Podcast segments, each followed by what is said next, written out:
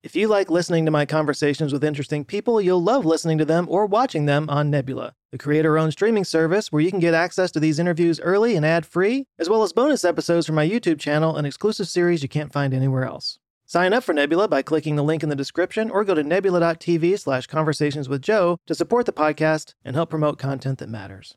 This video is brought to you by CuriosityStream and Nebula.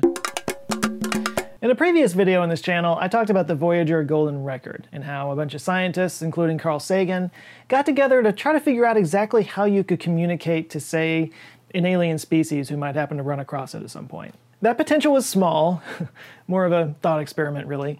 A message in a bottle, if you will. But it really brought home exactly how difficult it would be to communicate to another civilization or another species. They created a golden record with instructions on one side explaining how to play it, and also took from the Pioneer plaques by showing what our bodies look like, the Earth's position in the solar system, and the Sun's position relative to 15 pulsars, along with a unit of measurement based on the hyperfine transition of the hydrogen atom. This was a welcome signal, and a map of how to find us. Some did not agree with that idea. But what if we were trying to do the opposite? What if instead of trying to tell aliens how to get here, we were telling them to make sure and stay away? Like, what if something terrible had happened here on Earth and we were trying to send out a signal telling them to stay as far away from possible or else they would risk imminent harm? Like, how do you tell some future civilization or species not to come here without only igniting their curiosity and making it more likely that they'll come here? Please disperse. Nothing to see here. This is the exact problem facing the nuclear industry when it comes to nuclear waste. Spent nuclear fuel will remain radioactive for tens of thousands of years, and believe it or not, we don't really have a solution for that.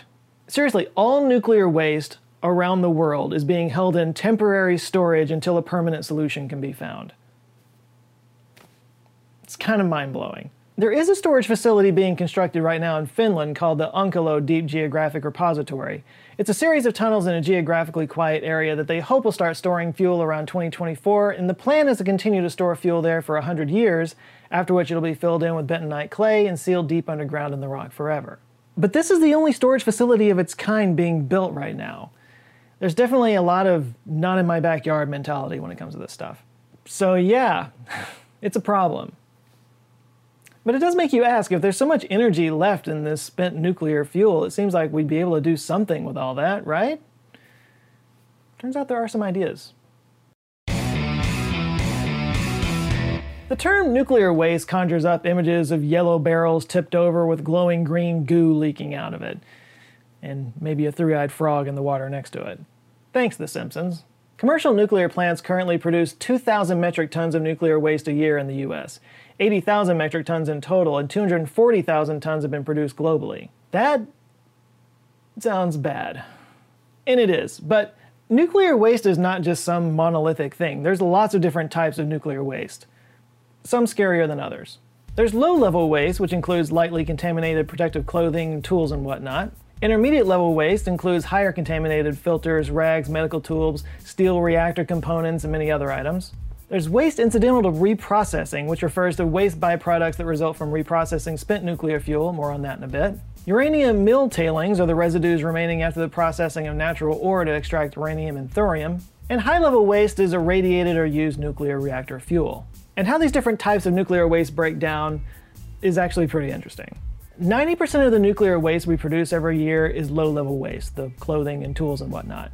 Out of the remaining 10%, 7 is intermediate level leftover reactor components, and 3% is high level waste. This is the spent fuel. Now, check this out. That 3% makes up 95% of the radioactivity of nuclear waste. All this is only 5% of the radioactivity. And we're not worried about that so much. That's not nearly as dangerous as the high level stuff. It's got a half life of a few hundred years, and we've got a few places around the country that we store that successfully.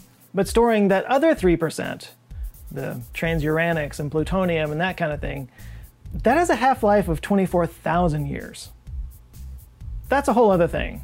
Like, we can keep records of waste locations for a few hundred years, that's, that's no problem. But 24,000 years? That's literally five times longer than recorded human history. So, yeah, this is problematic stuff. And we've been making it for 60 years. And in that time, we've come up with a solid plan for how to deal with it. Here's what that plan looks like.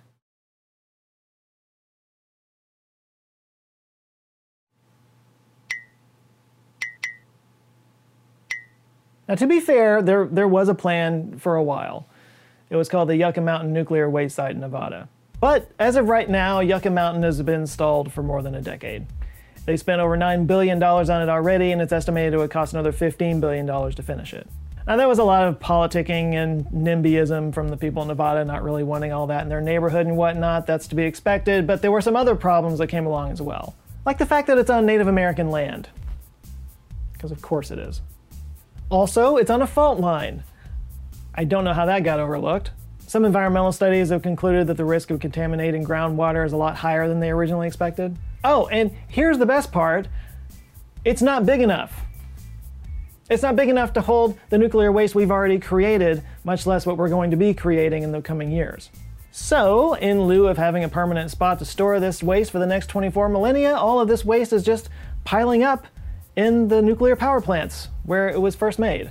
What happens is after its useful life is over, it spends years, even decades, cooling in a cooling pool so that its heat gets down low enough, and then it gets put in dry casks for permanent storage there on site.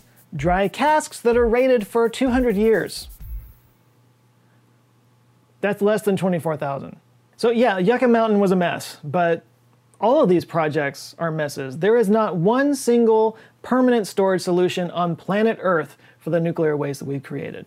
The one that's closest to completion is the one that's being built in Finland that I was talking about earlier. Some people consider this to be the first thing ever built by humans that was meant to outlast our species, though the ancient Egyptians might take issue with that. And by the way, before anybody asks in the comments, I know some of you are already writing this down, um, launching it into the sun, not a great idea. Space agencies are generally really cautious about putting anything radioactive uh, up into space because if something were to go wrong, say if there was a, a probe with an RTG in it with some plutonium in there and something went wrong and it blew up in the atmosphere, then that would just spray plutonium all over the place.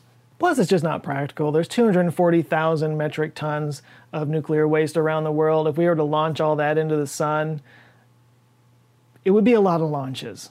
For example, the Starship, we're always talking about how much it can lift into orbit. It can take up 100 tons. Uh, that would be 2,500 launches basically a launch a day for 6.8 years.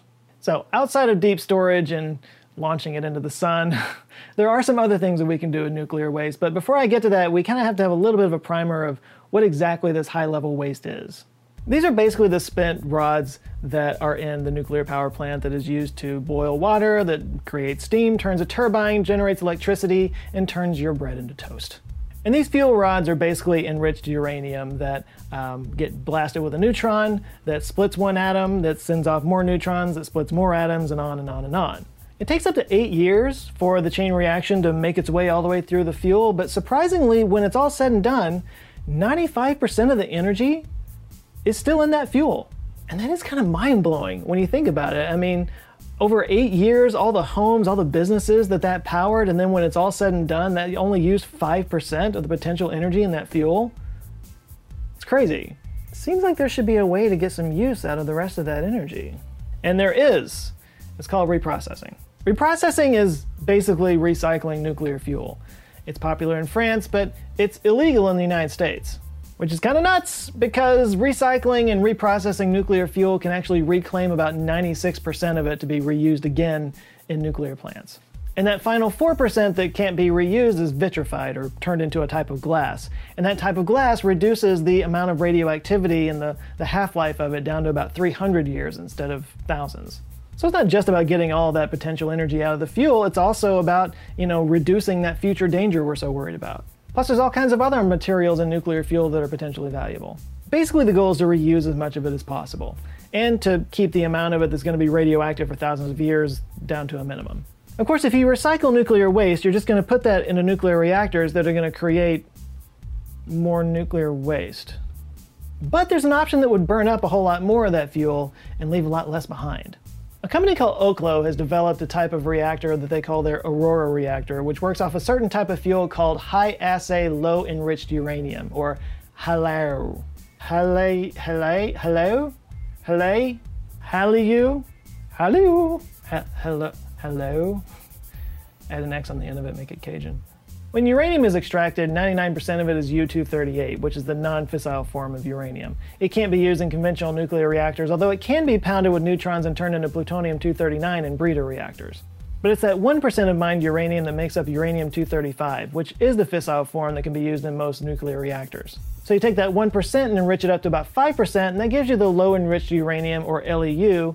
It's what's used in most conventional light water reactors. Oh, and by the way, the highly enriched uranium, or HEU, that's used in nuclear weapons, that's 90% enriched. So some people are worried that more nuclear uh, power reactors are going to lead to a proliferation of nuclear weapons. Um, it's a whole different type of enrichment, so no. Besides, we've already got enough nuclear weapons to destroy the world a thousand times over, so what's a few more? Anyway, high assay low enriched uranium is somewhere between LEU and HEU. It's around 20% concentrated. Uh, assay is another word for concentrate. So now if you ever want to talk about the concentration of something but really want to say the word S, problem solved. The advantages of Hale, Halu, Halu, Halu, Halu. I'm going to go with Haleu. The advantage of Haleu fuel is that they pack more of a punch so that the reactors can be smaller and lighter. I talked about small modular reactors in the last video. Many of those use Haleu fuel. The cool part is they don't have to be refueled as often. They can burn uh, for up to 20 years. They have a higher burnup rate, which means it uses less fuel and has a lot less nuclear waste left over. And this fuel can be made with reprocessing. So you take this high level nuclear waste that we're talking about, reprocess it, put it back in a reactor for up to 20 years, power some homes off of it, and then have a fraction of the waste left over when you're done. And to that end, the company that I was just talking about, Oklo, they have a deal with the Idaho National Laboratory to take their spent nuclear waste, reprocess it, and turn it into fuel for this Aurora reactor. This is the first deal of its kind, and the Aurora reactor is really cool. It, it, it, looks like more of an A-frame house in the middle of nowhere. It's a tiny demonstration plant that produces 1.5 megawatts, sort of a micro reactor. In fact, they refer to it as a fission battery. And speaking of batteries, that's the perfect segue to our last use for nuclear waste, nuclear batteries. All right, so you're probably familiar with the term photovoltaic. That's where you make electricity or voltage by using light or photons. This is why solar panels are often called PV panels. Well, something you might be less familiar with is beta voltaics, which similarly is when you make voltage or electricity by absorbing beta particles, or the particles that are produced by radioactive decay. Like take this video of a Peltier chamber. This is a device that lets you see the radiation coming off a piece of uranium. Each one of those streaks, those little atomic bullets, are beta particles, and some alpha particles. So imagine if you created a box around that piece of uranium lined with beta voltaic cells that absorb the energy from all those little bullets and turn them into electricity. That's basically how beta voltaic cells work. And you know what gives off a lot of beta radiation? Nuclear, Nuclear waste. Last year, some news made its way around the internet that a team at the University of Bristol were making nuclear batteries out of diamonds. Beta voltaic cells are nothing new. They've been around since the 1950s. Uh, remember in the last video when I was talking about how everybody was all super psyched about nuclear power for a while there? Those were often made out of strontium 90, but the team at Bristol were able to take carbon 14 out of the irradiated graphite in the cores of nuclear reactors and compress those down into diamonds. Diamonds encased in a beta voltaic shield that absorbed all the radiation and produces energy for decades. Now, these are small right now, very small, probably just enough to power like a smoke detector or tiny sensors and whatnot. But there's a lot of possibility here for like medical implants because it's kind of hard to change the battery in something when it's inside your body. But these batteries are scalable. All you have to do is add more diamonds to it. So maybe someday you'll have a phone that just powers itself or a car. The caveat here is that the graphite from the nuclear reactors is that low level waste, not the high level waste that we're really worried about. But who's to say that a similar idea couldn't apply to that high level waste? I mean, what if all those barrels of nuclear waste could be lined with beta voltaics or gamma voltaics, and then when we store them all underground, it just becomes a giant battery that just feeds energy back into the grid? There's probably more to it than that, but come on, who's with me? I imagine a lot of these not in my backyard people would change their tune if there was a giant battery that was powering half of their homes for a thousand years. The point is, there's options. I mean, at least you can reprocess nuclear waste and get some more use out of it as opposed to, say, fossil fuels where you just consume it and it goes up into the atmosphere and mucks things up. Unless you consider carbon capture a form of reprocessing. But I digress. Nuclear energy is a big topic, which is why I've done two videos on it this week and I've barely even scratched the surface. But as we continue to focus on reducing carbon emissions and nuclear energy technologies continue to evolve, the nuclear waste problem is something we're going to have to deal with. Because you can only kick this can down the road so far before it spills radioactive magma everywhere. But yeah, all of our nuclear waste is still in some kind of temporary storage right now. After 60 years of making this stuff, we still have no permanent solution. Maybe it's time we got one. So this topic is fascinating to me. I wound up going down a lot of different rabbit holes, too many to include in one video. So I actually have an extra segment that I'm uploading to Nebula. For those who don't know, Nebula is a streaming service that I'm a part of, along with many other talented educational YouTubers like Isaac Arthur and Real Engineering. It's a place where we can be free to experiment with ideas that the almighty algorithm might keep us from doing on our channels. This means longer versions of videos, ad-free, so this sponsor read wouldn't be on there, and Nebula originals that you can't find anywhere else. Like my Nebula original Mysteries of the Human Body. That's we've got three episodes out. We're working on the fourth one. It's pretty great. I'm happy with it. So there's that. So yeah, Nebula is great, but what's even greater is that you get it for free when you sign up for Curiosity Stream. Curiosity Stream's got thousands of documentary series from some of the best documentary filmmakers from around the world. It was created by the guys behind the Discovery Channel, so it's kind of like what the Discovery Channel was meant to be. It'll it'll suck you in. Just just be prepared to get stuck watching all kinds of nerd stuff. And you, dear viewer, can get this bundle for 26% off, which means it comes to a grand total of $14.79. That's per year, not per month. That is $14.79 for an entire year, two streaming services. It's nuts. So if you're curious, just go over to curiositystream.com slash Joe Scott to get started. Yeah, it's it's seriously the best streaming bundle you'll find on the entire planet. And you get some extra stuff from me. So there's that. So curiositystream.com slash Joe Scott. Go check it out. Big thanks to Curiosity Stream for sponsoring this video, and a huge shout out to the Answer Files on Patreon that are forming an awesome community, supporting the channel, helping me grow my team, and just being all together awesome people. Uh, we got some new people that have joined. I'm going to murder their names real quick. We've got James Red, Ellie Lithian Mazarez, uh, Christopher Wazur, oh, Christopher Warzinowski. Yeah. Cyprian Hirley, Don Fairchild, Ron Whiteclough, Lizzie, Jimmy Chevry, Alexander T. Nelson, Laura Bouchard Clark, Justin Cialarli, uh, Robin Tennant Colburn, Janet Turner, Jay Furman, Bill Barfield, Get Swifty, Tony Bowerhouse, uh, Seth Kokowski, welcome back, uh, Keenan Phoenix, Drew Helvey, and Alan Beckett. I ruin some of those. Thank you guys for joining. If you would like to join them, get early access to videos, exclusive live streams, and just join an awesome community, you can go to patreon.com slash answers with Joe. Please like this video if you liked it, and if this is your first time here, Google thinks you'll like this one, so you might want to go check that one out, or go look at any of the others on the side that have my face on them, and if you enjoy them, I invite you to subscribe. I come back with videos every Monday. Also, I haven't shouted out the store in a while. I've got some shirts there. This shirt, you can buy it at the store, answerswithjoe.com slash store. Uh, there's also hoodies, mugs, stickers, uh, what else? All kinds of stuff.